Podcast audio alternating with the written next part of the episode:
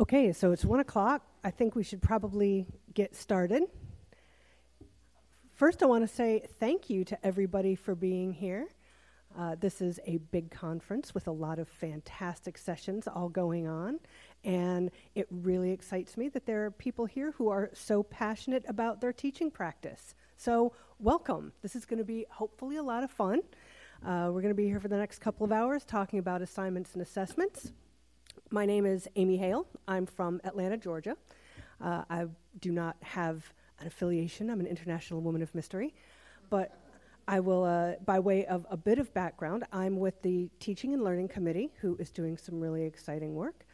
Um, I was a kind of a power adjunct for about 15 years, teaching entirely online, specializing in online education.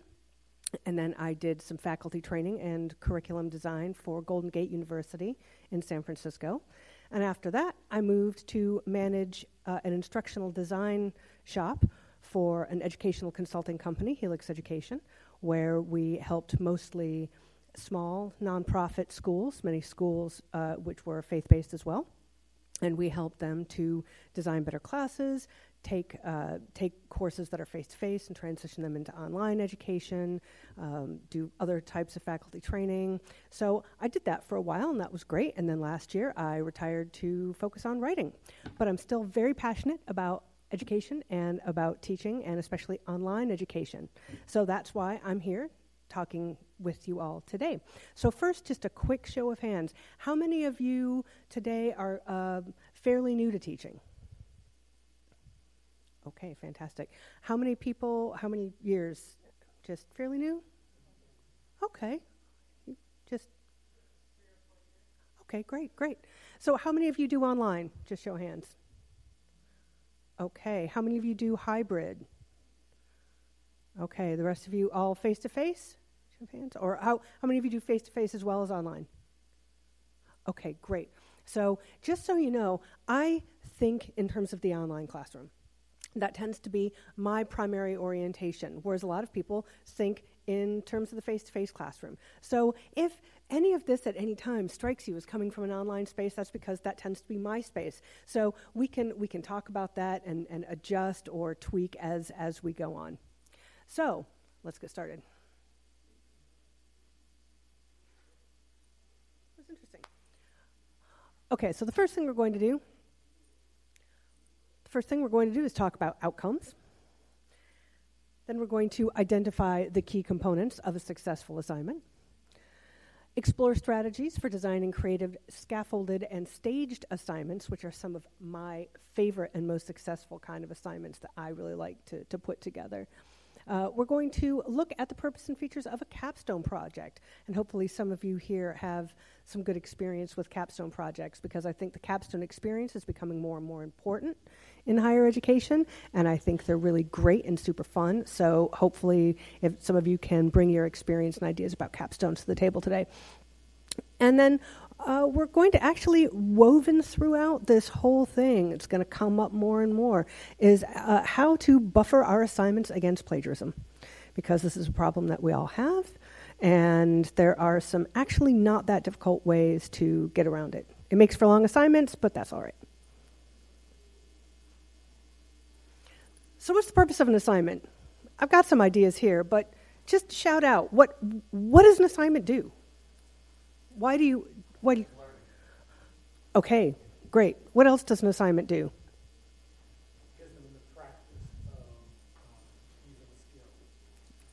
That's also excellent, and I'm glad that, that you brought up the idea of skills because we're also going to be talking about skills as well as content mastery today.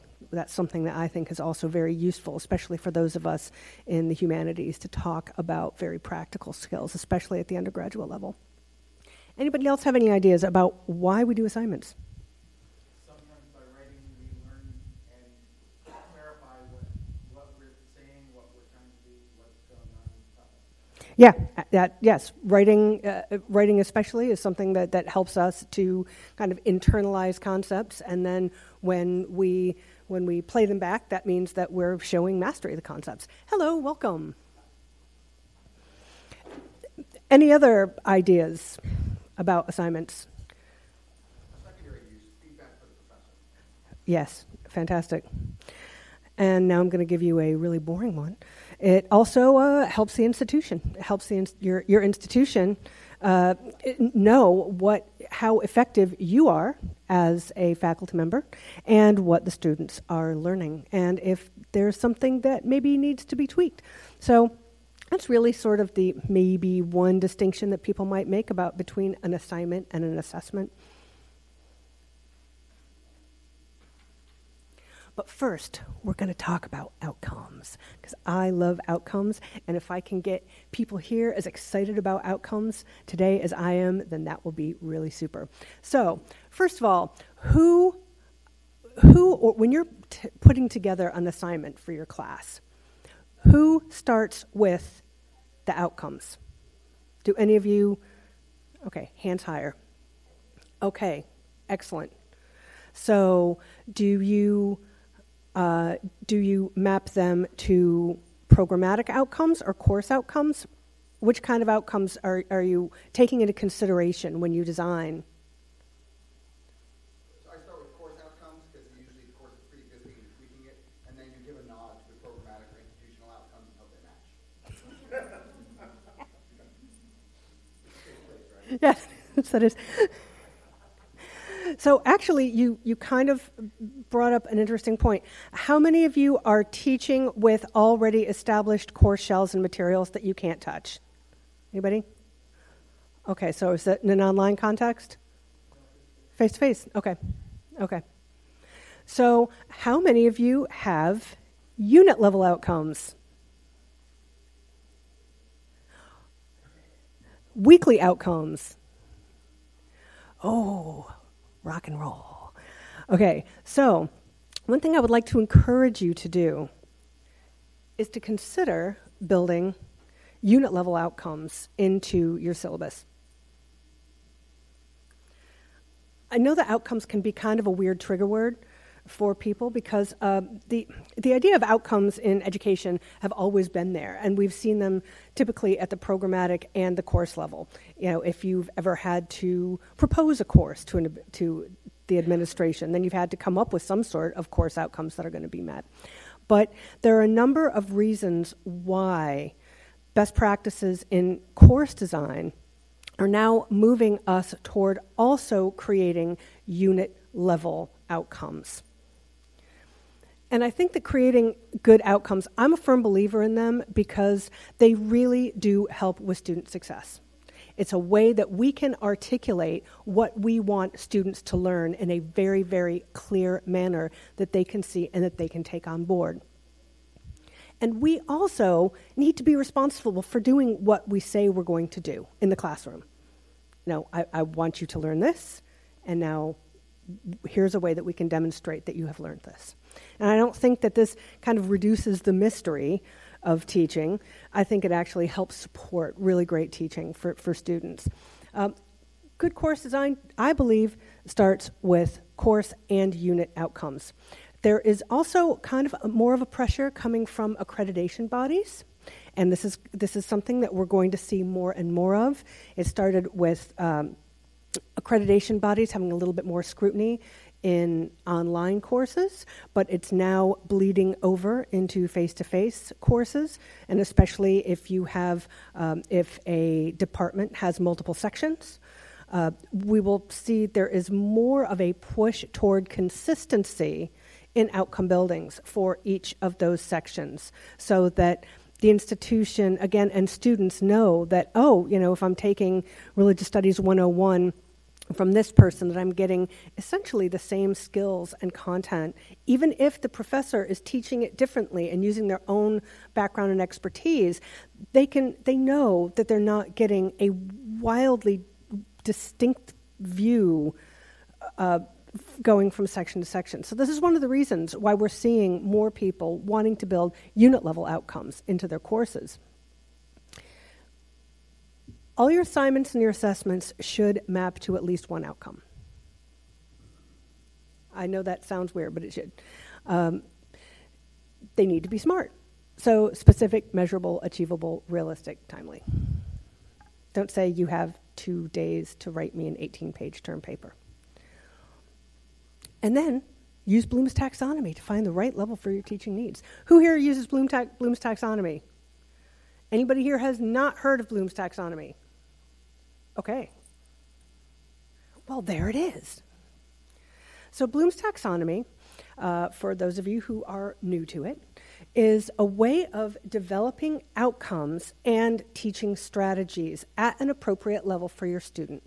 So, they go from basically the kind of more simple cognitive skills where you're recalling facts and concepts to higher skills dealing with analysis and creation.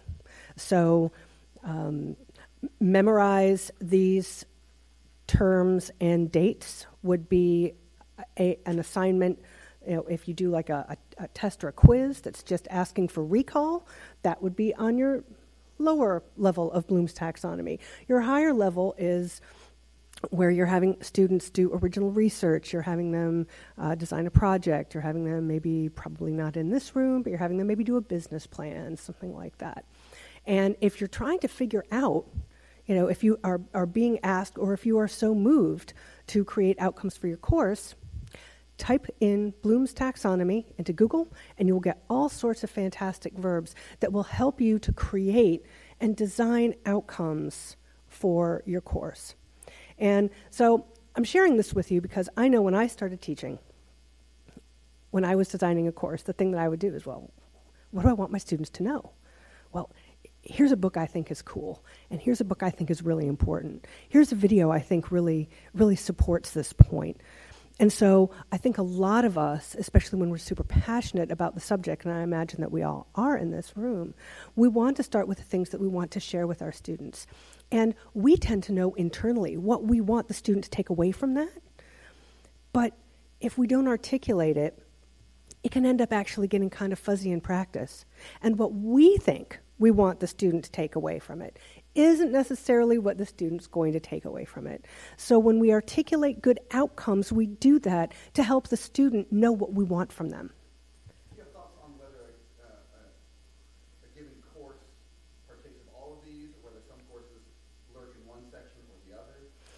So, in general, lower level courses will hover more around the, uh, the bottom. And by the way, for anybody who's creating outcomes, even though it says understand there, understand is never a verb that you want to use in creating outcomes because it's really hard to measure. you, know, you can't measure somebody's understanding of something, but you can measure their attempts at understanding or reflection. Uh, so, generally, your lower level courses will hover at the bottom of that pyramid and as you go you know, further up in, in the, the course difficulty, you'll start approaching those top ones. However, having said that, um, there are certain times when you want a student to learn very important, very specific terms, where you may be having assignments or assessments that are measuring those things at the bottom, even though it's, it's within a much higher level course. So, yes, please feel free to, to, to take pictures and go and explore Bloom's taxonomy. For a while, I thought I was going to have to get a tattoo of one, but, you know, I think somebody needs to make a really cool Bloom's taxonomy app. So, what makes a, a successful assignment?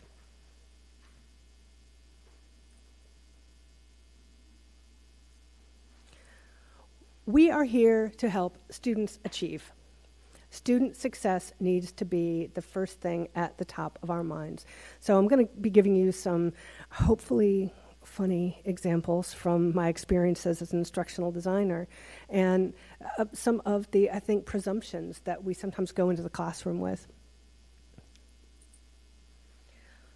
So, one of the things you want to do is make your directions as clear to the student as humanly possible which means that there might be a number of things that you take for granted that you you might want to think whether or not the student knows that this is their an expectation that you have and if the student even knows that this thing that you want them to do exists. Another thing I want to mention that kind of goes back to the title of this is death to the term paper. I I would absolutely still assign term papers. And I think that term papers can be really great. But I think we also need to remember that the term paper is kind of a, like a weird idealized form. Like, who writes term papers except for us when we're doing research? But it, the kind of things that we are frequently asking do these mirror students' lived experience? Can they bring their own lives into a research paper like that? Also, term papers, eh, kind of easy to plagiarize. So that's one of the reasons that I want us to consider breaking out of that box and re examining is the term paper functional? Is it, is it the best way that we can engage students, especially, I think, undergraduate students for whom that might not be as relevant? And when we think about the skills that we want them to have when we assign a term paper, are there other ways that we can get them to demonstrate those skills? So, good as this is we're going to be kind of breaking out and doing some kind of uh, one-on-one stuff in a, in a little bit and some pair stuff but i wanted to kind of get through some of these things first. So good assignment hygiene. Set student expectations from the start of the course. I think that starts with outcomes but let them know if there are things that you absolutely want them to do like citations make sure that they know that right away. Tell them why they're doing this. Is anybody familiar with the idea of the transparent assignment so the transparent assignment is is it's a thing and it's really cool. And what a transparent assignment does is tell the student why they're doing this. It can either be you are meeting these outcomes by doing this, or it can even be maybe a little bit more poetic. You are doing this because um, in this in this section we were focusing on uh, these particular themes in the Tempest, and you will be demonstrating your command of blah, blah, blah, and your research skills in doing this assignment. So it's just a little thing that's, that you might want to put at the top of your assignments, especially larger ones, that helps the student understand what they're aiming for and what you want from them. Of course, scaffold the assignment well within the course. Who's familiar with the terms formative and summative? Okay, cool. So, formative uh, assignment or assessment is one that you might put, uh, it's like, like a midterm or uh, something that, like maybe a quiz or something that sets, maybe looks at outcomes within a particular unit or sets you up for the summative assignment, which tends to be at the end of a course and tends to hit more outcomes, more learning outcomes. And well crafted assignments are harder, harder to plagiarize. So we'll get into some good examples of how that works in just a minute. The other thing about a really well crafted assignment is that you can actually hit a whole bunch of not just content mastery, but also skills and abilities when you have a really groovy, complex assignment. So I'm just going to show you a couple of examples from uh, and get us to think about this for a minute. So this was a thing that I had happen when I was an instructional designer. Well, I was, and we went into a meeting with somebody whose course we were we were helping, and uh, it, this was pretty much what he had. And this was for an upper. This was actually for a graduate level course, and I was working with another instructional designer on this, and we said gently. Um, so, how how is the student going to know what you want from them? And he was not having a great day, and he said, "They're graduate students. They're supposed to know." It's like, okay. So I'm just going to ask you if what could you anticipate if you assigned this? Think about what could go wrong. What could go wrong?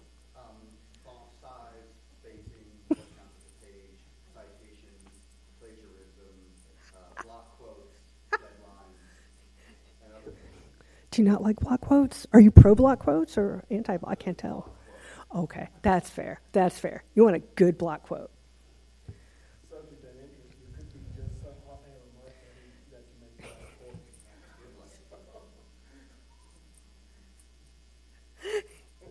That's true. Anything else? Anybody else anticipate what could possibly go wrong here?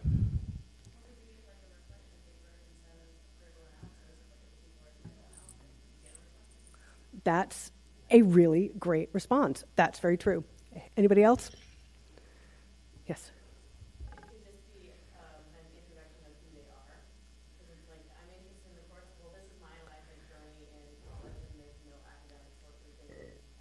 Right, right. And I can actually see that becoming a mistake that happens more and more, especially as we, I think, skillfully incorporate reflection uh, and self analysis into our course. Also, and also, this is just my opinion. So it's right. Yes, absolutely. No, those are all really good answers. And I think in something like this, we can kind of see, even though in something like this, what we really want is for students to show us how engaged and passionate they are about the material, that of course they found something that they really want to write that much about. And then you end up with, oh, no. Hi, you want to come in? I think we've got a couple of seats. Good to see you. So, yeah, in something like this, there are a lot of possibilities for things to go wrong. So, this is a little better. But let's look at this for just a second and what, what might be some problems that we get with this one.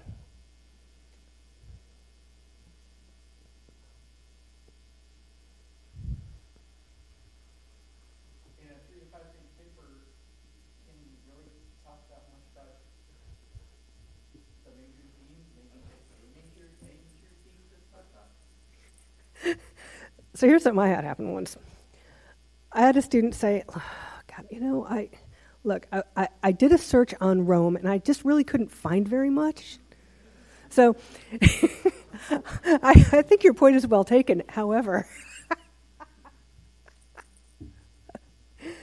no, but but that actually is is a really really good point that you've made. Is uh, is is what I'm asking appropriate? Am I going to get the kind of analysis, deep analysis I'm looking for if I'm asking for several themes in a paper that's too short. So what might you do to, to fix that one up then, to make to, to fix that particular problem? That's a good idea. It's also a very good way of kind of fixing your signal to noise ratio. Anything else anybody might do to, to make this a more appropriate paper?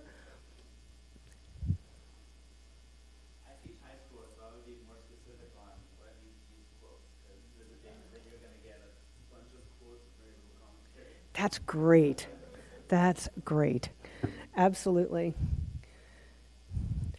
Yeah, like it, it, this doesn't really have anything about what your citation expectations are at all. There's nothing about that. And wow, how easy would it be to plagiarize this? This. Is anybody using um, any kind of plagiarism software or? Great. What are y'all using? Just out of curiosity. Turnitin. Have you found it really useful? Yeah, it's, uh, you know, it, the other thing about Turnitin is that now uh, there are so many people out there who are just writing papers for people, and that is so hard to catch. And unless you know somebody's personal style, then it's easy for them to get away with it. It's painful. Okay, so let's look at Take a deep breath. So, this is something that I uh, designed for uh, a course, actually, a kind of a fictional course that I created. And it's a humanities course that has an arts focus. So, take a little bit of time and have a look. I know it's a lot on the slide, I apologize. Have a look at what's here. Okay, sure. Um, I don't know if, if it's possible for you to come up at all because I know. I'm so sorry. Um, do you want me to read it? I think that would be a little bit. I do. I do apologize. I know I just broke a huge rule in terms of powerpoints here. So you can just skim it, and and I can uh, make sure that you get this when you want. Please do. Ah, yes. But then our view.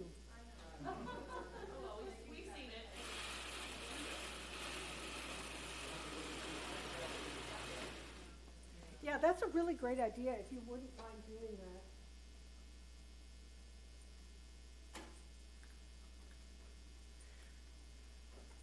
So, yes. Oh, sure. I'm flattered.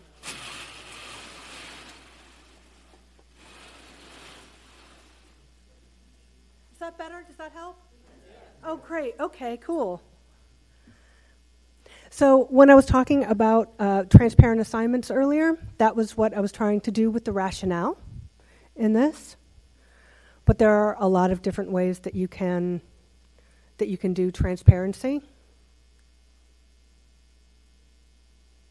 And then there's this. So this is was designed to be uh, a this this was not considered a staged assignment. So again, this was for a fictional course that I created, um, which is one of the reasons why it doesn't have the outcomes listed. But the the idea for this is that I would be hitting. It's a summative assignment that would be measuring not just particular content issues that I wanted. So it kind of really, I wanted it to run the range of the Bloom's taxonomy pyramid. I wanted it to have some recall. So I wanted them to apply particular special special terms that we may have used during the course. I wanted them to be imaginative. I wanted them to show some analysis. I wanted them to demonstrate that they knew how to um, uh, how to cite things, how to research, and because that's always important. I always tuck in citations somewhere into any kind of project that I'm giving as a humanities person. That's what what my tendency is. And I also wanted them to come up with something that would possibly be creative for them and have maybe a portfolio application. Is anybody here working with portfolios, student portfolios? No? Um, is anybody familiar with the, the student portfolio concept?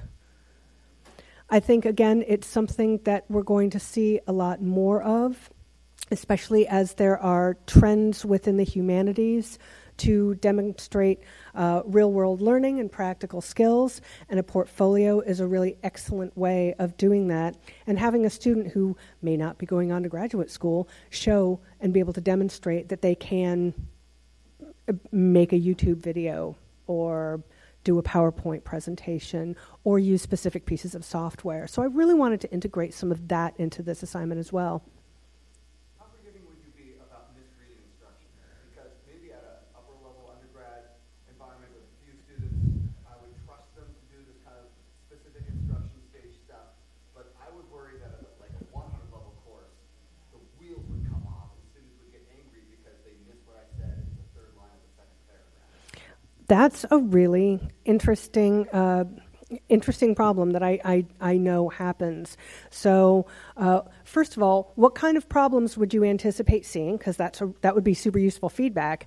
And um, how how would how what are some strategies maybe that we could use in terms of delivering this to our students that might that that, that might uh, help with that? I mean, what what could we do to help to help that?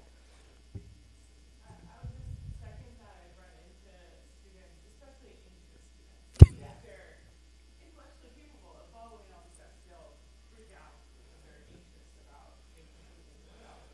But I wonder if there's a chronological order to the task so that it is given in pieces over a few weeks or something so that it's not just this huge mass of information and different things. There's a week where they can find those images, reflect on them, and so that by the end they have this. That is actually my super favorite strategy, and we're going to be talking about staged assignments in, in a bit because I, I think you're right, especially for something that's that's this complex. You want to make sure that you have lots of opportunity for the students to read the assignment, and then to, especially if you're only working with maybe um, just the syllabus, because you know, students and syllabi, right? Um, the, the formatting, a- a- and obviously I know this is not a PowerPoint, but Yes. So like the part two is actually very easy to see. You can sort of run down and say, okay, have I covered all those parts, you know, checkbox or something Right. But part three, you know, if break that out similarly and then outline the checkboxes Mm, hmm um, on the instruction sheet would probably help skip over or, or, or miss, because, yeah, that, that's, yeah, and if you say you have to do all these parts and then they miss it, then the students don't. That's really great. And for people who, that's a great, great suggestion. And for people who teach online, sometimes you can actually put check boxes into everything that they have to do week to week and also putting them next to an assignment. So if you can't find that, uh, find an instructional designer who might help you put those into assign, your, your uh, build weekly checklists and uh, assignment checklists. Because that's a great, great suggestion. Yeah, the, the chronology is interesting. Uh, I think that was a lot of it. I think, at least in my world, student resiliency is going down. And so a student who didn't get part two right, their ability to fix it and then go to part three, I think they just fly off the rails, especially if they're already in a pain. Mm-hmm.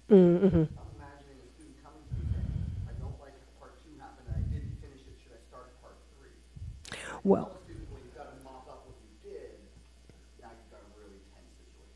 Well, we're going to talk in a bit since when we talk about staged assignments, uh, I'm going to get everybody to start getting some strategies on really good ways that we can get students feeling secure about the work that they're doing week to week. But yes, those are very, very real problems for sure.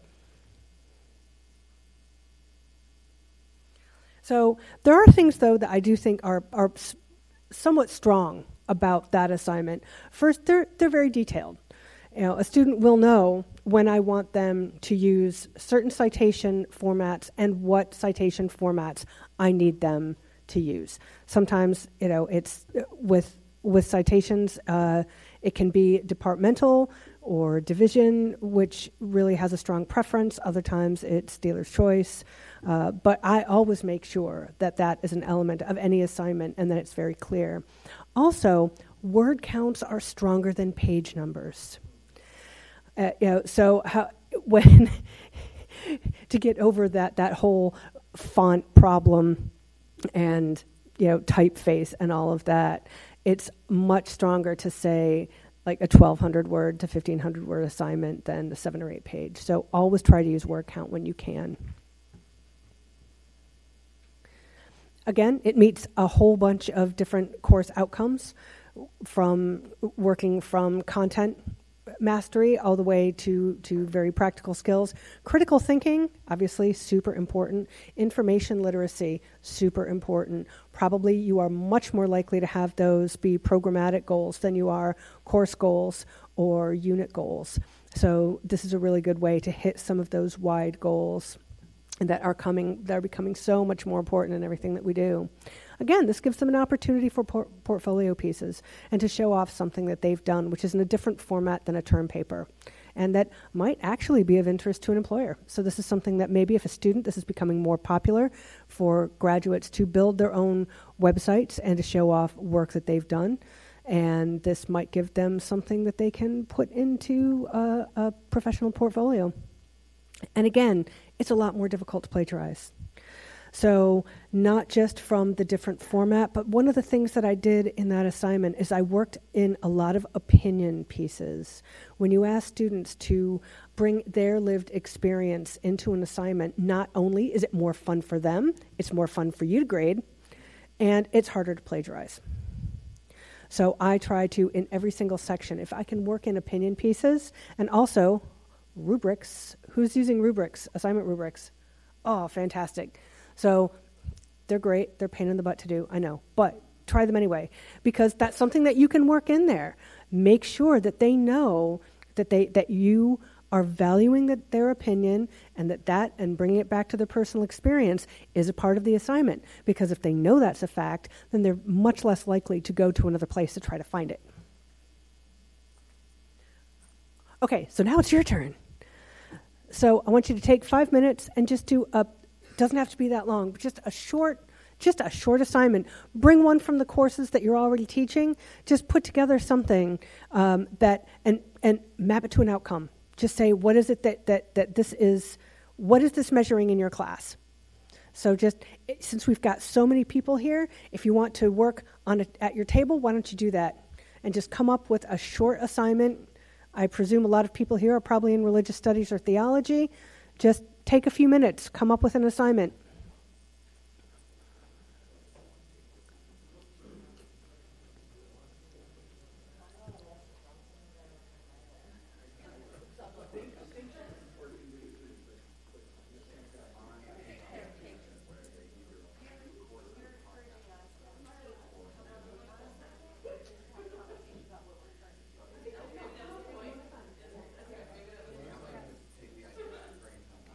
Yes, just come up and just make, as a table, make up an assignment, one assignment, and then, so work together.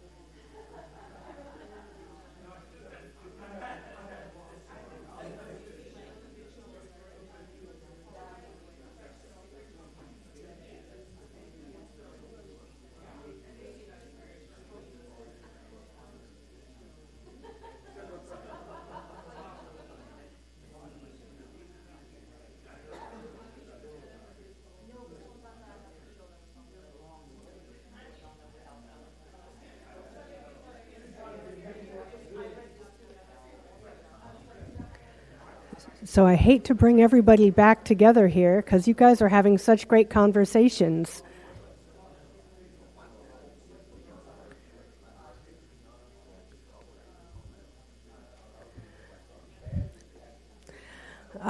I'd love to hear what's coming up for for you all as you're as you're having these conversations because it seems like like like people are like this is bringing up some really interesting stuff for people. So, uh, are tell me tell me what what what y'all were what were y'all talking about?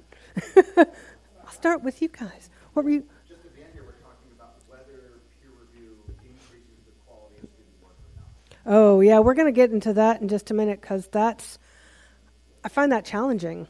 I find that that that actually really challenging, and I think that when we uh, that actually is something that I am wanting people to focus on in this next section. So yeah, we're going to have some time to talk about that because it's it's a thing. Um, were you finding that you were talking more about challenges that you were having in assignment building, or challenges that you were having with students? Share what were you talking about in your table? One of the comments made was that, you know, um, many of us, me in particular, have a tendency to teach and give assignments as I was taught and as I received assignments. Oh, right. Break out of that in ways that can be a bit more creative and perhaps useful. Is that something that that's kind of common to a lot of people that, that you found that you've struggled with? How many of you have, have had or felt supported in your teaching or know where to go to get support? Do you, do you, do you feel like you're supported in your teaching? Do you feel like you know institutionally where you might go to, to chat with somebody about new strategies? Or are you just kind of, because I, I know that when I started, I mean, I started mostly online and so like 20 years ago that was a very weird thing to do. Excuse me. So i had a, more instruction on how to do that but i think most people just don't are, are very much in your position. So what what do you do? How do you what how, how are you feeling about that as part of your process Well, first, I, I, I, I I have been active in terms of finding folks I can talk with, you know, I mean, I, you know, after I went to my first semester, when my first seminar died, I, I, I contacted another professor and sat down over a long lunch and said, if I teach this again, how do I save this, you know, and, and, you know, and that was, you know, very helpful, um, you know, but I remember getting a job at a divinity school and when I came in as a new faculty person, wanted to know how the courses that they specifically wanted me to teach fit in with the rest of the curriculum, and if it was thought that mine was gonna be a stepping stone for other courses, what particular things needed to be in my class so that I could make sure they got it as they mm-hmm. went on, mm-hmm. and got absolutely no, I mean, no one could describe why it was suggested to come up in this part of the mm-hmm. curriculum, not that part of the curriculum, this is why we pull things together in your class, so that they can have this for these other courses, this is how all this comes, no one, deans, other faculty, was prepared to have a conversation. That is it, it, that is really interesting to hear because the staging of a particular curriculum in a program, like do you have prerequisites for these courses and how do these come together? And like how do you know which programmatic outcomes you should be assessing if you don't know where in the course it fits, right? So um, that's it, it's it's very interesting to me how many faculty, and I know that there are frequently expectations that people will know that, and but how are they going to if conversations at the, the department level uh, and programmatic level aren't happening? So yeah, I, I, I feel you. I know you're not alone. I know you're not alone. So what were you folks talking about back there? Talking about something very complex and Greek sounding, I believe. Back at your table, did you? You do have the notes. writing stuff down, but, um, basically, we're trying to build off of, um, Bert's assignment at a community college for, uh, a- and to determine the outcomes and then what we want Right.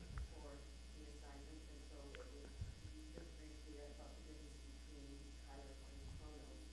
And we thought that in order to stage that, there would be a lecture, um, or a presentation about those, some kind of discussion, then then a reflection on the two, drawing on students' own lived, um, experience. One of the outcomes in Eric's situation is that he is, is, uh, helping students develop their writing skills. So we thought about a two hundred and fifty word reflection demonstrating their understanding of the two concepts using their lived experience. And then some of us have larger, much larger classes, and we're thinking, well, maybe we could have them do a video where they, um, spoke about this and certainly to assess their understanding, but let them have the option to use, um, a video or other media. And then we also talked about a visual rep- representation of these, somehow a story using perhaps some visual and some writing, so kind of a hybrid. That's fantastic. You get all the points. You get all. You get all. You do. You do. You do. Well, you know, I I like the hard work in students. You guys, yeah, you, you yes, you do get all the points. I think that's really fantastic and, and really creative. And uh, you know, it's it's interesting to me. I hadn't really considered though if you've got um, if if if you've got one if you've got an outcome where you want to um, assess writing, but then you have uh, uh, other options for delivering that, then uh, even if, if that's the thing that you want to do, can you explicitly say then that you know your video is assessing writing skills because that's actually not going to do that in the same way or at all? Right.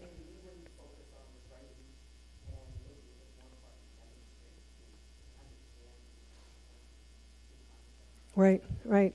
Well, and an, another thing, just if, if, if one is, is into curriculum mapping, um, the, the thing that, that you want to make sure that you're doing is, is if you've got those course level outcomes, um, when, when you take all of your assignments at, at the end of you building everything, um, just make sure that, I mean, this is what, what a visual curriculum map at the course level is for. Does anybody use course level curriculum mapping? Um, well, it's, it's a cool thing to do. Um, people love it. Accreditors really love it. But if you go online and you look at course, you know, just do a search for course level mapping and course level mapping instruments. You'll get some handy dandy forms that you can use and you, uh, when you're building a course to make sure that you are meeting your programmatic and course level goals with your assignments. And so, it, frequently, uh, you know, when, when you're looking at, at, say, I don't know, let's just say you've got eight outcomes for your course, and you are looking at all the assignments and all the reading and all the different things that you've got, uh, you might get clumps. Like a lot of us have clumps. You know, like we're we're measuring. We we've got our written stuff down. You know, we we've got that skill really well mapped, but maybe we don't have some of these other things, these other skills and content related things mapped quite as well. So what you really want to do is make sure when you and, and it's easy to see when you have a course form like this that you can map and you, you can put you can see how spread out your outcomes are. You can make sure visually, and sometimes seeing it visually helps you know that you're meeting everything in the way that you want to meet. What were you guys talking about back there, you folks? Back at your table.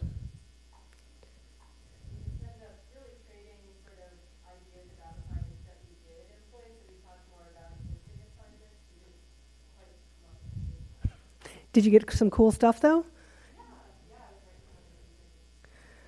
So, what was somebody name a cool tip that you got at your table from somebody else? What was an assignment you learned about that sounded really groovy to you that you want to steal? Tell me, tell me about that. uh, I, I taught a class on pilgrimage, uh, global pilgrimages across all different forms of religion, and I had them do weekly journaling. um, Nice. Where they would turn it in once a week to me, and I would just look over it, and they had to pick one of the readings throughout the week. I didn't care which one, as long as one of the assigned readings, and they had to talk about how that reading compared with what we learned in class, but it turned into more of their personal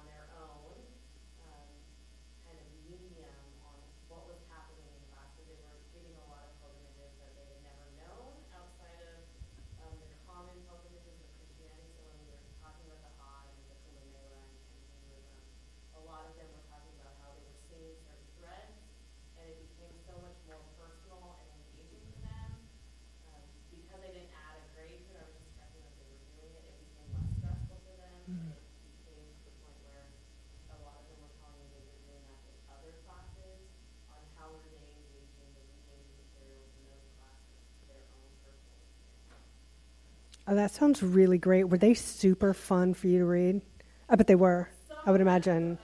One of them, it became like his own journal neuroses, and I'm starting to understand, I'm like, okay, now I understand why you're making some of these comments, because that's how your brain works. Wow. And then there were some that it was really helpful for, I had a lot of very, I had about two or three very quiet students in my class that would never offer up anything. And I was starting to think, are you not coming prepared? Is that why you're not engaging when you were getting really, um, very intense conversations on pilgrimages and then just remaining quiet?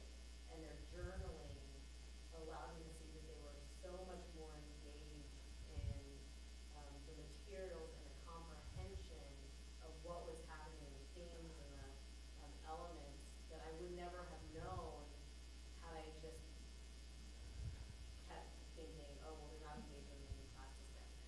So it allowed them to have almost a personal engagement with me because then I would write little notes like, wow, I never got that, or that's great, and then they see it and they get really excited, and it became uh, another mode of conversation between me and that student, because that's what they needed um.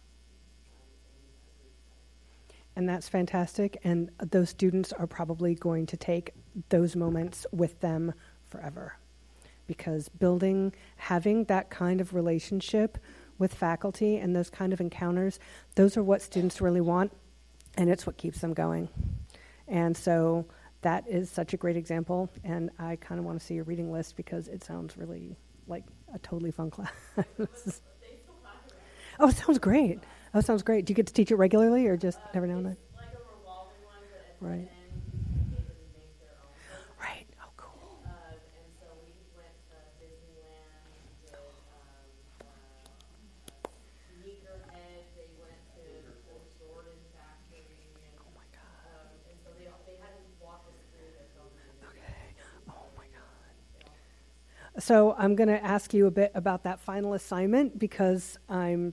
It sounds super cool. Uh, so when you give them that assignment, do you have particular criteria that you want them to reflect on or incorporate in whatever it is that they choose as a pilgrimage? Do you def- help define that, or do you have them define it? How, how do you set the criteria for that for going to the Nike factory? It was the last, it was the final, so that was their actual final. Right. Um, and their, I prefaced it by their first paper, they had to do a historical paper on a specific actual pilgrimage. Okay. And I had a detail of, you have to go over, you know, what is it, where is it, when is it, how much, you know, they had to go into a very extensive on a historical pilgrimage. And I used that scaffolding as saying, okay, now that you've done that for your create your own pilgrimage, you have do the same exact thing. So you have to Okay, tell us where it is, great. When it is, how it's doing it, why is it sacred, um, and they did it, that's how they built their own, and so they had to talk about space, they had to talk about time, they had to talk about location, they had to talk about, was there a sacred text, what is your sacred text? Is there a sacred garment that you have to wear while you're doing this? Um, and so that's, it allowed them, um, to create a pilgrimage, and it gave them, uh, scaffolding. I, I bet that you've like completely enchanted their worlds now. I, I would imagine and hope that they go to all sorts of places and are able to see this in like this really cool sacred way, and that's awesome. And I just love it. Thank you, thank you.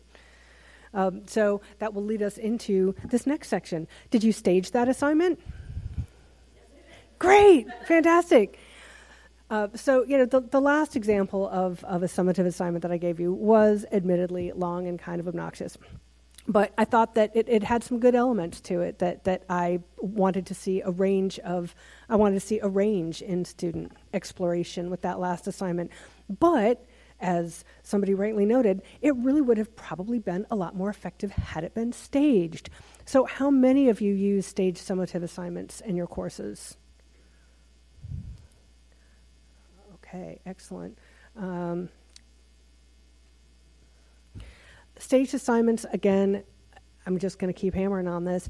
They allow you to really target a range of course and programmatic and very skills based. You can really focus in on skills.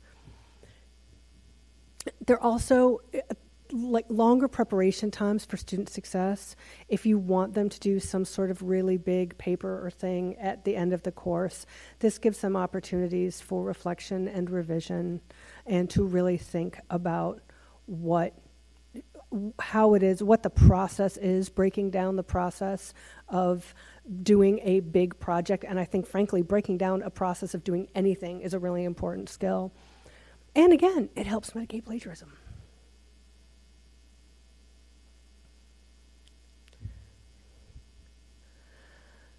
So here's some other reasons and, and ways that you can uh, potentially stage a summative project.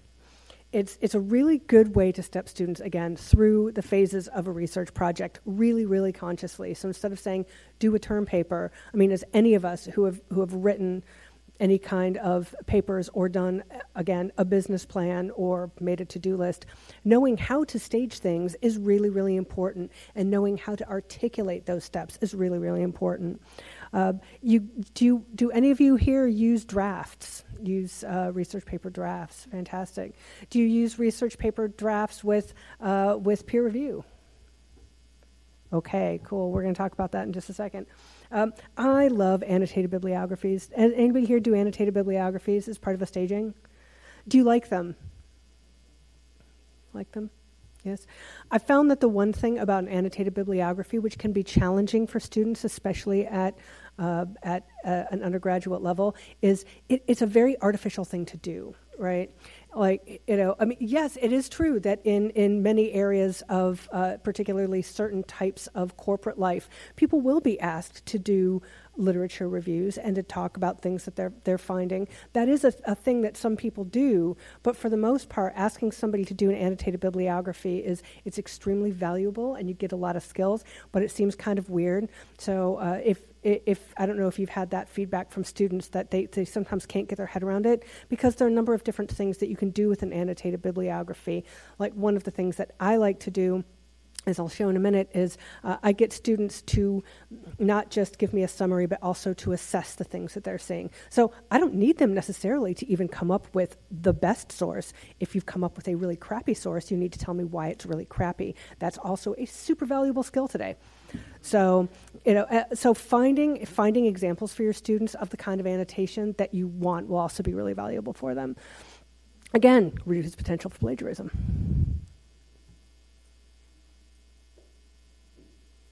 So these are some. This is an example of of a simple example of a stage project. Um, I find that having students, I do get them to do an ungraded, like in the first couple of weeks. I mean, you can't really do it in the first week of a course because they don't know what the course is yet. But get them really kind of early on to to produce a topic or a thesis statement for what they want to write about or what they want that project to look like because I don't know this has happened to you, but at the very end you get some sort of project and it's like, oh no, that was really out in left field. Ooh, where did we go wrong? And this this helps you know right away that your student's on the right track. So getting them to, to do just a simple thesis statement will be fantastic. Uh, submit an outline or project plan. Oh, I also want to say that staging an assignment this way can be really a, a, useful schematic if you have to do or choose to do group projects in your course. This is one way that, that you can help, that you can organize this in a whole bunch of different ways for groups to do if you're teaching larger classes. Step three, literature review. Uh, step four, draft with peer review. Uh, and again, if this is a media assignment, you can have a student present a storyboard of the presentation. Does anybody do multimedia assignments or pr- give multimedia assignments? Do you have students storyboard them out at all or present drafts? Because that can be a little bit difficult. I had to kind of think about that one. But that's another thing that you can do for, for peer review. Um, and then finally, uh, integrate, get students to take that peer review or your review from a draft and have them integrate that and use it for the final presentation. So I'm interested in hearing your stories about peer review because that seems to have come up. How many of you uh, use again use peer review? How many of you have found it successful? What are your pros and cons and struggles with it?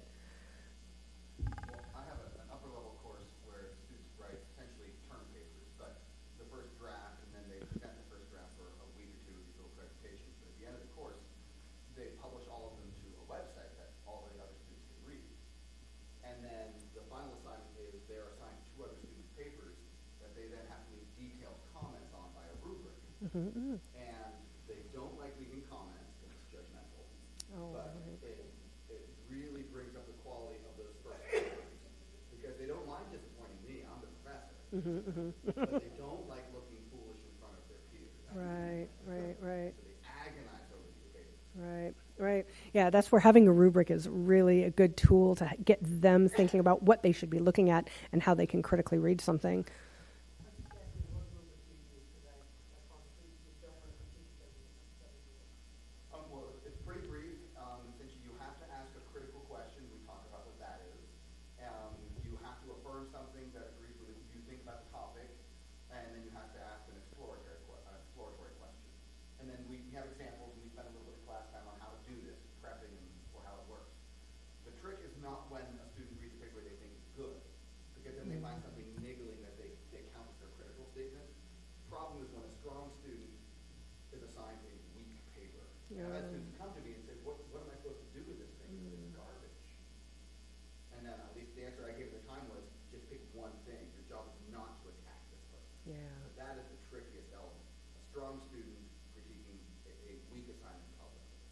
Yeah, that's that's hard. Uh, also, just wanted to say, if you look up uh, peer review, just do a search on peer review rubric, and there are a number of really good ones out there. Yes.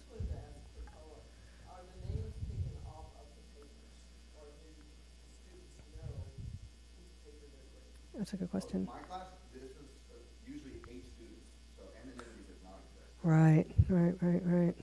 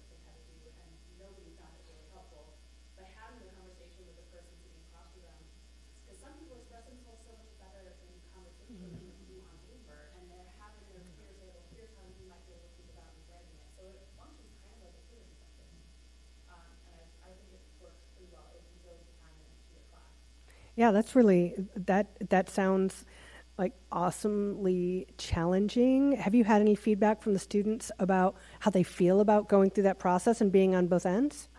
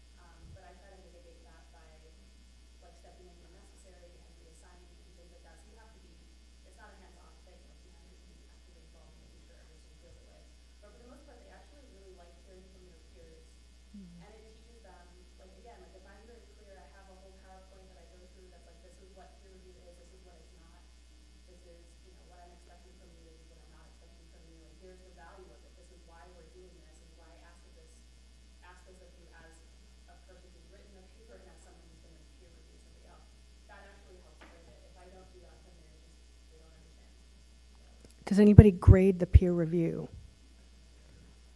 Do you, do you grade the peer review? Yeah, how do you how do you grade the peer review? What are you looking for, and what do you tell your students? Hmm? What? Yeah. I do not find it helpful to, um, have reviewers in class. And I use, um, anonymous, uh, electronic peer reviews. Okay. So that Right. The reviewer and the reviewed don't know who it is.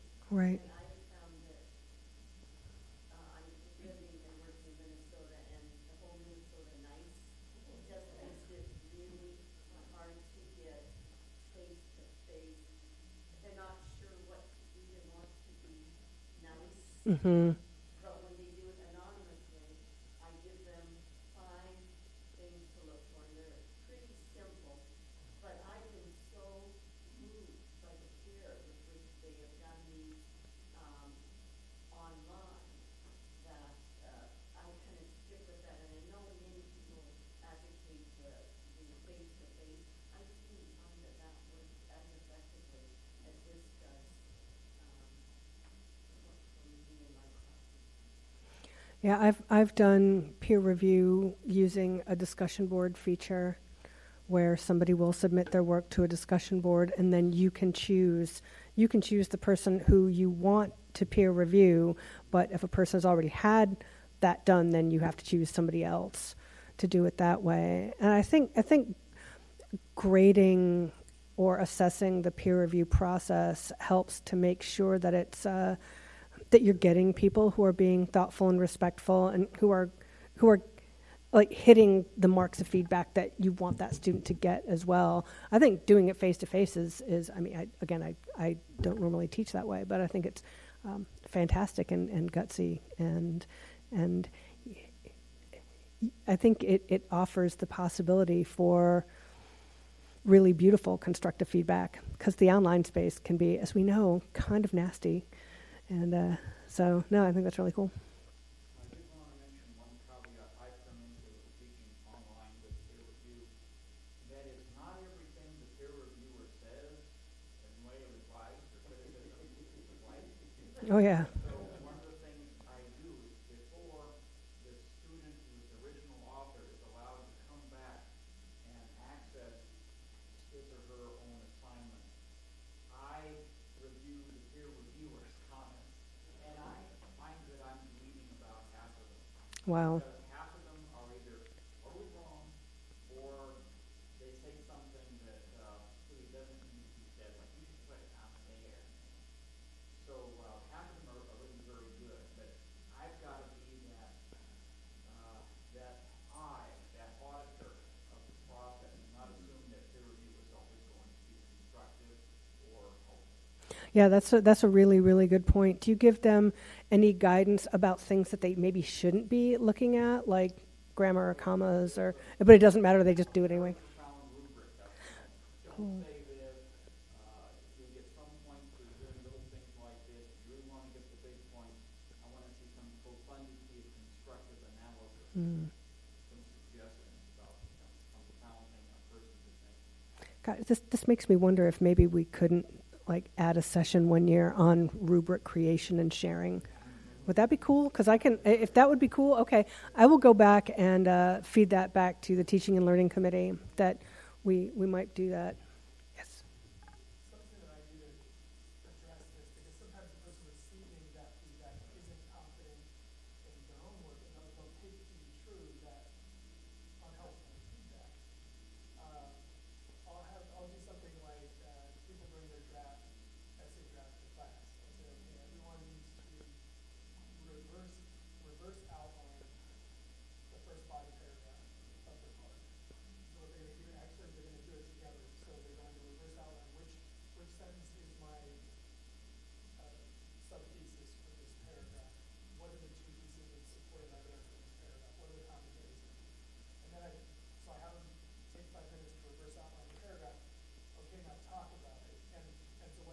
is they'll, one will say, well, I thought this was the thesis of the paragraph, another will say, well, I thought this was, and they'll, they'll talk about why they didn't come to the same place, but it's not sort of one person is the authority saying this is good or bad, but rather they're getting a chance to just hear someone communicate why why they didn't get the point of this paragraph.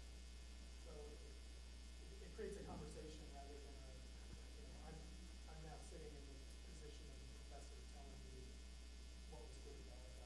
Uh, that's really really interesting. And how how what if, what feedback have you had about that process? Does it go well?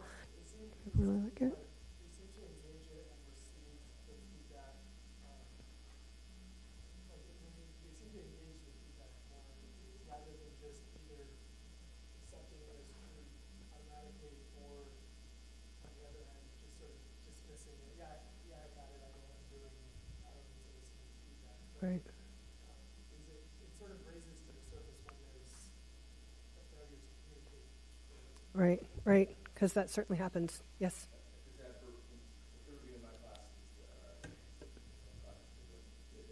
through comments.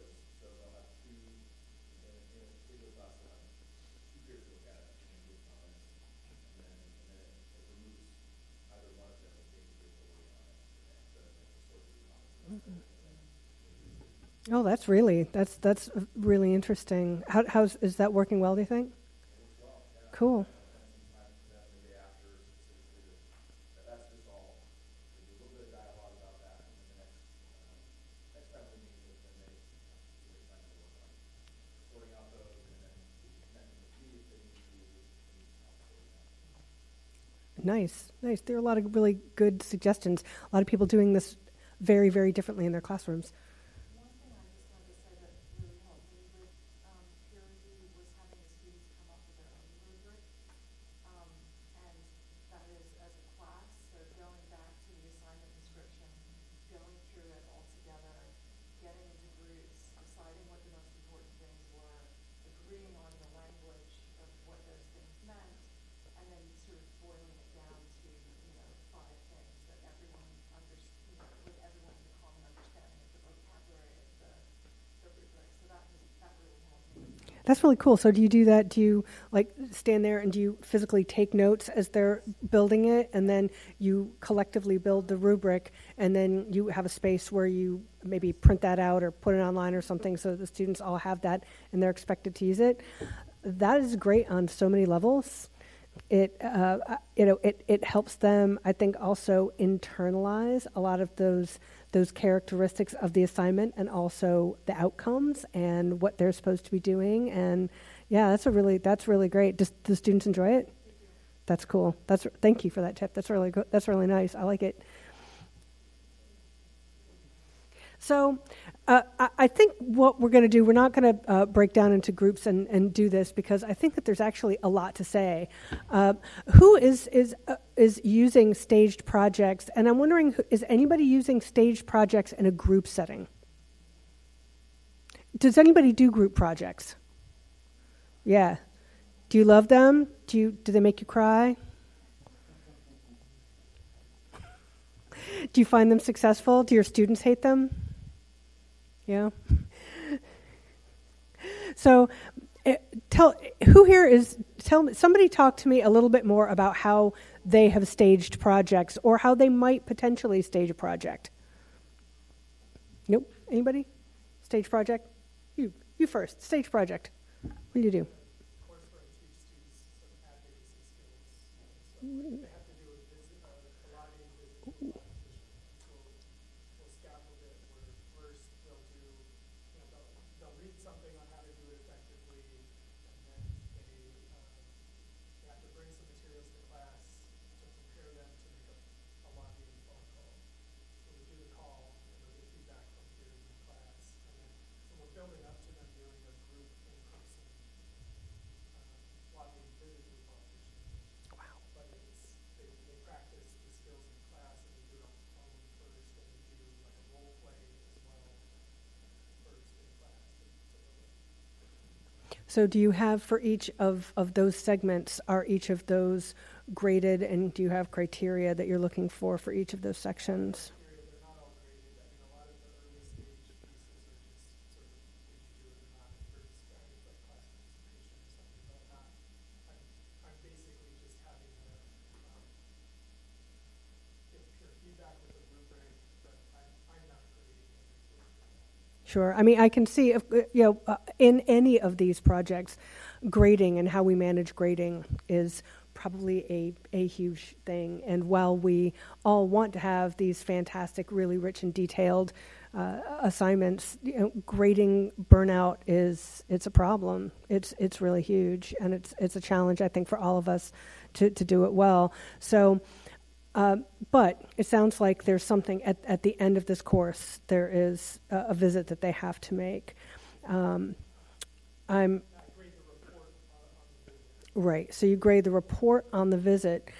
How would you, if you see these other aspects as being critical to the final project, how might you articulate those as being as being stages of something that is as being formative stages to a summative project.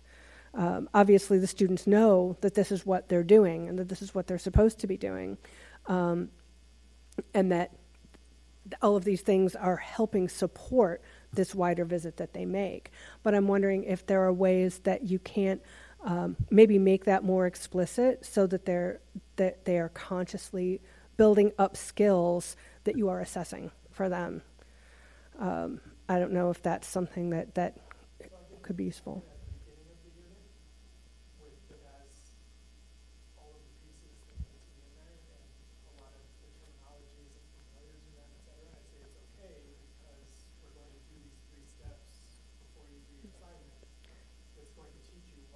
Right.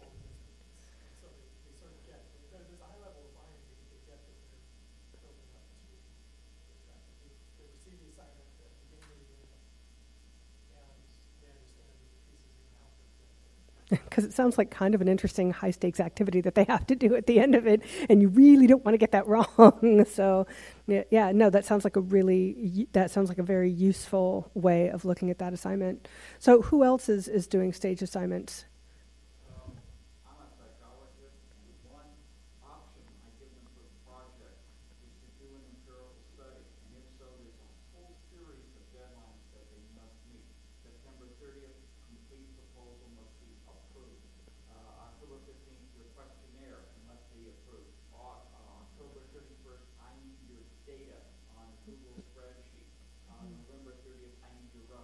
Mm-hmm. Mm-hmm. Peer reviews must be done. December sixteenth, final draft open for grade. Miss any of those deadlines, I don't count the project. Now, I can be that rigid on the deadline because I give them other options. Oh, you didn't get part of the project done, that's okay. I guess you're gonna be writing more essays. Mm-hmm. They know I'm serious about the deadline, and most of them do meet the deadlines, and most of the projects are pretty good.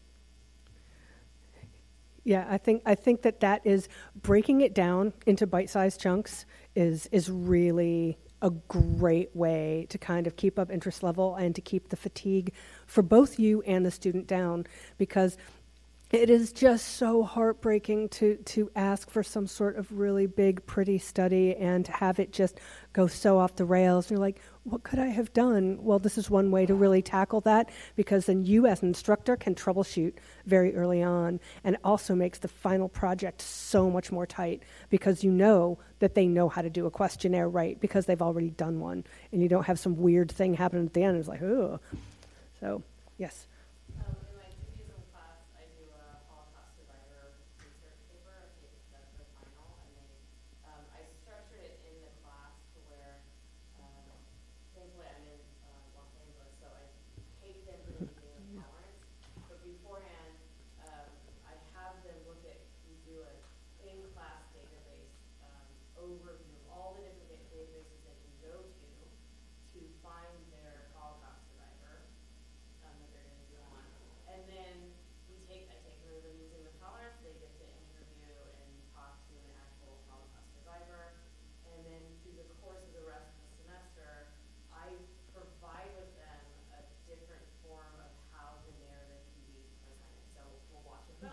and then they.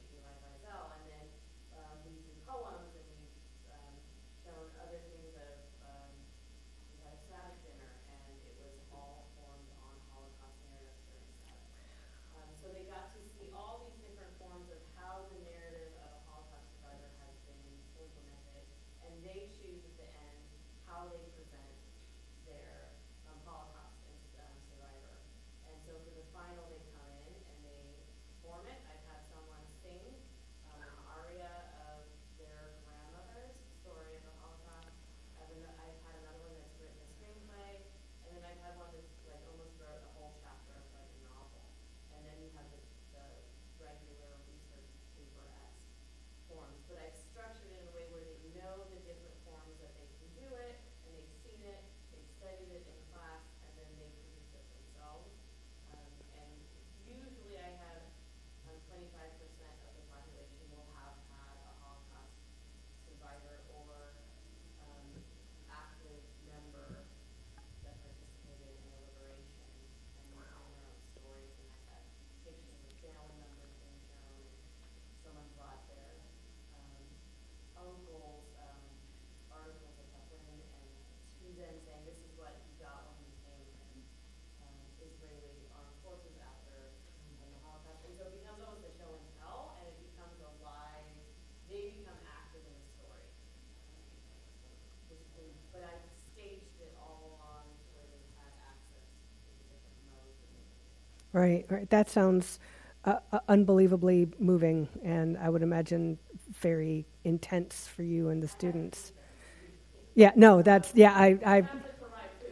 yeah, yeah, very, um, and we've discussed it throughout the course to where a lot of these narratives have already, we've already discussed about the heaviness of it. yeah, yeah. It's usually the personal family stories or the obscure story that someone found in a database that no one's talked about and it breaks through a narrative that a, a student found that there was a black man in Dachau. And no Wow. one knew that there was a black man that got put in the concentration camp. Wow. They started talking about that in Duncan. Um, so it does highlight, so I usually tend to do that. Wow, yeah, yeah. So, how do you, if you have a student who's doing an ARIA and a student who's doing a research paper, and those are their final product projects, how do you communicate? Um, do you communicate through a rubric or what your expectations are to make sure that there is consistency in the outcomes being met there? How do you do that?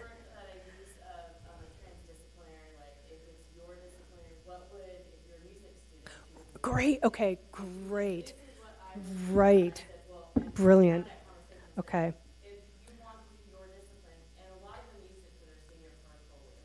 Right. Okay. Okay. That's cool. Great. Oh, great, great.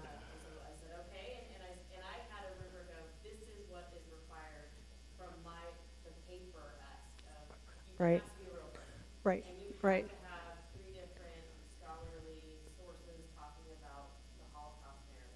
Okay. Yeah. Great. Is it from a database, so do you have transcripts?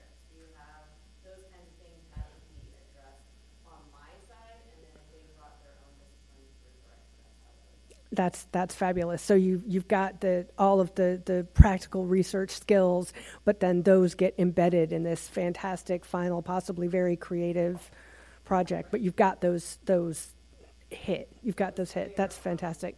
Right. Right. Right. I knew it was. I just want to hear your process. So what what is your your your staging before we go on to capstones? Quickly. class that um, became a public presentation course because the institution said we need more of them. Mhm. for those things. So we, we've got a class where every student presents every week for four to eight minutes. And the first three weeks are something interesting in uh, the text that you found, but then it, it morphs into how's your paper going. And so it serves three functions. First of all, trying to get over the public presentations are awful. If you do it enough, you get used to it, number one.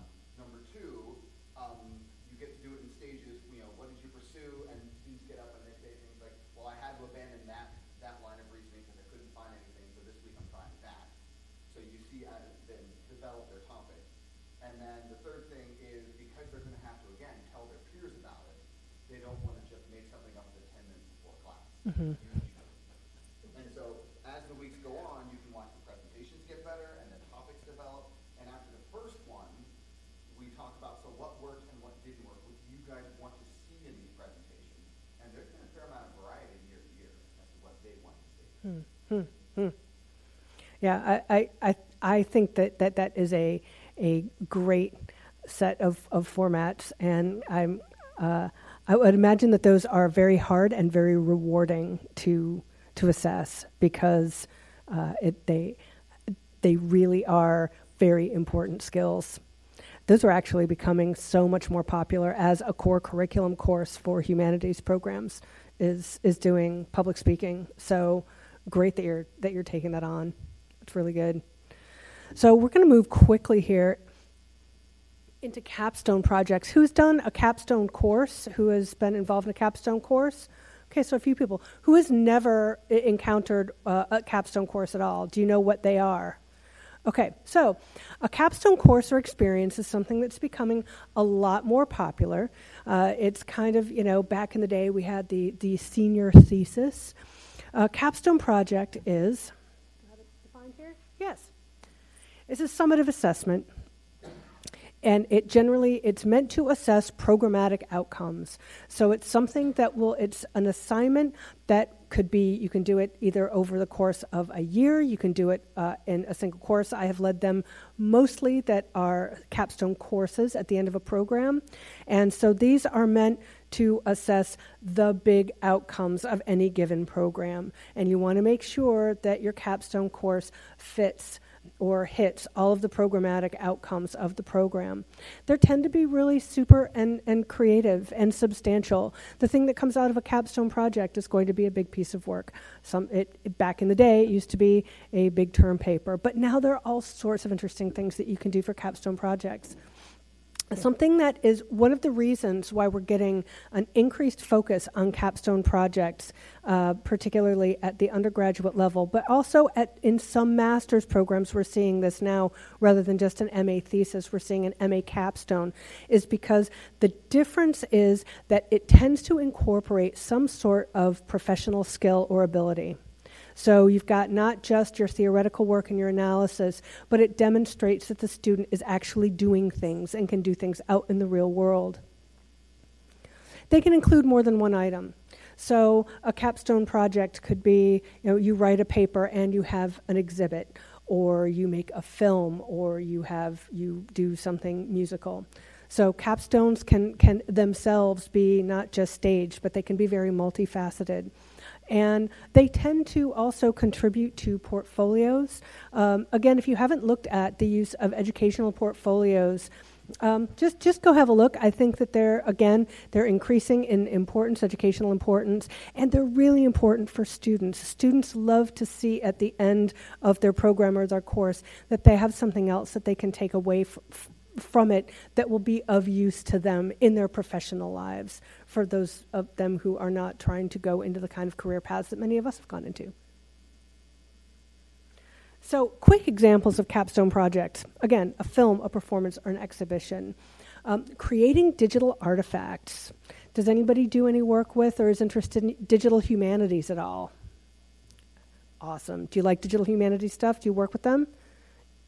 Fantastic. Uh, I know that frequently at AAR there are people who do, I think it's called THATCamp. There are a number of people here who work in digital humanities, and I encourage you to go and check them out because it's really this kind of great fusing of scholarship and resources that people can use. And so, digital humanities and digital resources are, uh, are frequently something that you might find in a capstone project. Of course, a written thesis a biography.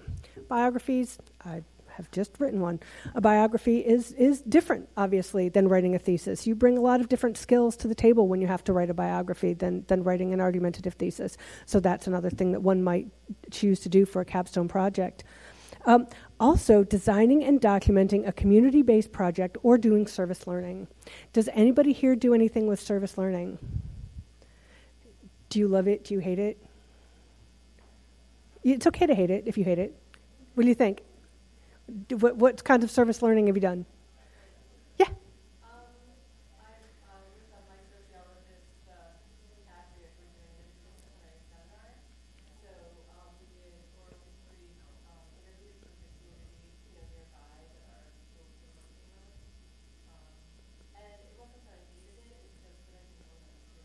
All right.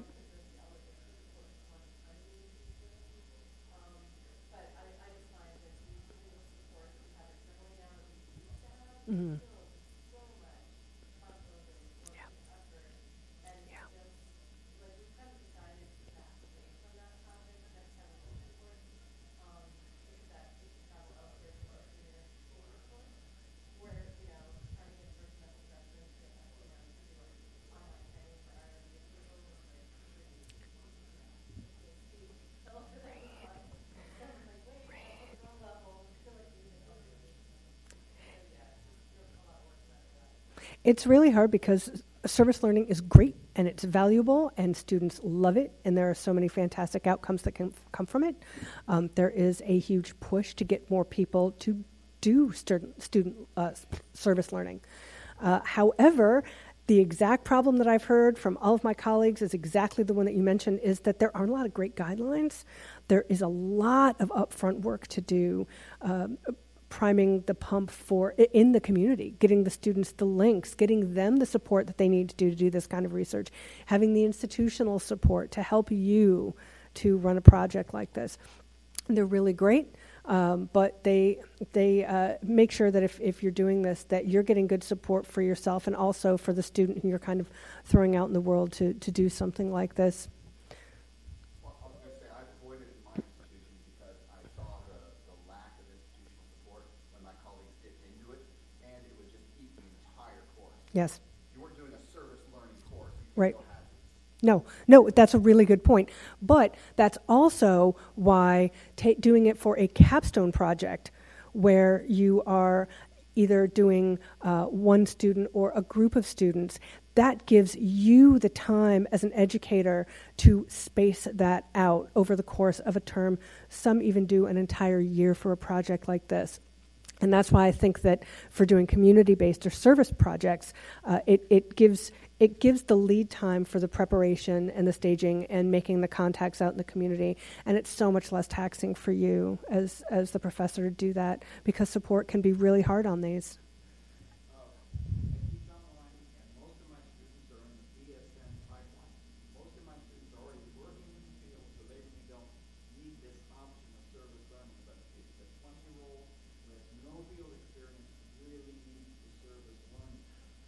And you gotta be really heavy on your rubric. Otherwise, what you're gonna hear is, I did this and I did that and I liked it. And unless you say, you gotta tie in this theory, you gotta explain this, explain how you did that, you won't get a really good uh, finished product, a deliverable, which is a a free report. And then, what I really like is putting those free reports up for peer review, and they, they respond to each other, and they learn from each other about different institutions, different roles, like, yeah, I'd rather be a physical therapist than a nurse, or I'd rather be a social worker than a nurse. So it's a great thing, you just really have to figure out what your rubric is and how you're gonna integrate it with your report. That's really great advice. Um, again, it's one of the reasons why I see making something like service learning or community uh, service and community projects, they are exceptionally valuable. Do any of you do small assignments that send students out into the community for things? I anything? not at all like service learning, but I do have in my role the written class that require them to do a site visit to a religion that is not one that they are familiar with. Right. So, you know, I think a number of us uh, have had uh, do things where we get students to go out and do things and uh, directly experience them on a small scale, you know, museum visits, site visits, research visits. So, a lot of us are already doing things like that. But as we're called more and more to do these very long term projects and these longer term assignments that um, happen over the course of a term, uh, it means that these have potentially more impact, they have bigger goals, but the payoff is that students will have something generally very uh, unique and special that they have done, which is a contribution to the community or some sort of, of service that they can talk about. And again, the push for this, and it seems like a lot of people haven't been involved in capstone projects, but you will probably hear about this more and more. So it will be a way for, and I encourage this in any assignment or any summative assignment that you do. If you can get students to think about the real world impact, and if you can give them an, an outcome, a practical skills based outcome at some point during a summative assignment, whether it's a capstone or a big finishing assignment, your student will thank you. It's something that they are frequently looking for. This isn't something that we like to talk about in the humanities. We don't like to talk about skills because we don't.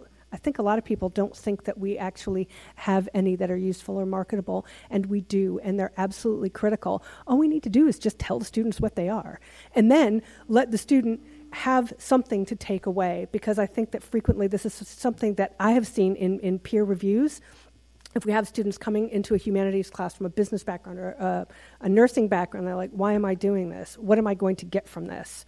Why do I have to take this course? And when we can give them something at the very end that they can look at and they can say, hey, I've done this, I'm proud of this, I might want to show this to an employer, or I want to show this to you know, somebody, I'm, I'm going into a graduate program and I want to show them this thing I created. That's something that they will really find valuable. And I think that that's how I kind of want to finish up today is that uh, we, we have so many opportunities now and so many different things we can do to deliver that kind of practical learning experience to our students, and they will love it, and you will really enjoy grading it. So I'm not going to make us come up with a uh, with a capstone course today, as fun as that would be. But I really want to thank you. I'm going to let us get out of here 10 minutes early. Thank you all for being here. I hope that you've uh, you thank you for sticking around for a couple of hours. I hope that you've taken some things away. That's my email address. If you ever just want to bounce an idea off of me or get some advice, just let me know that that's why you're emailing me and i'm i'm super happy to to help you out or or give you some resources so thank you.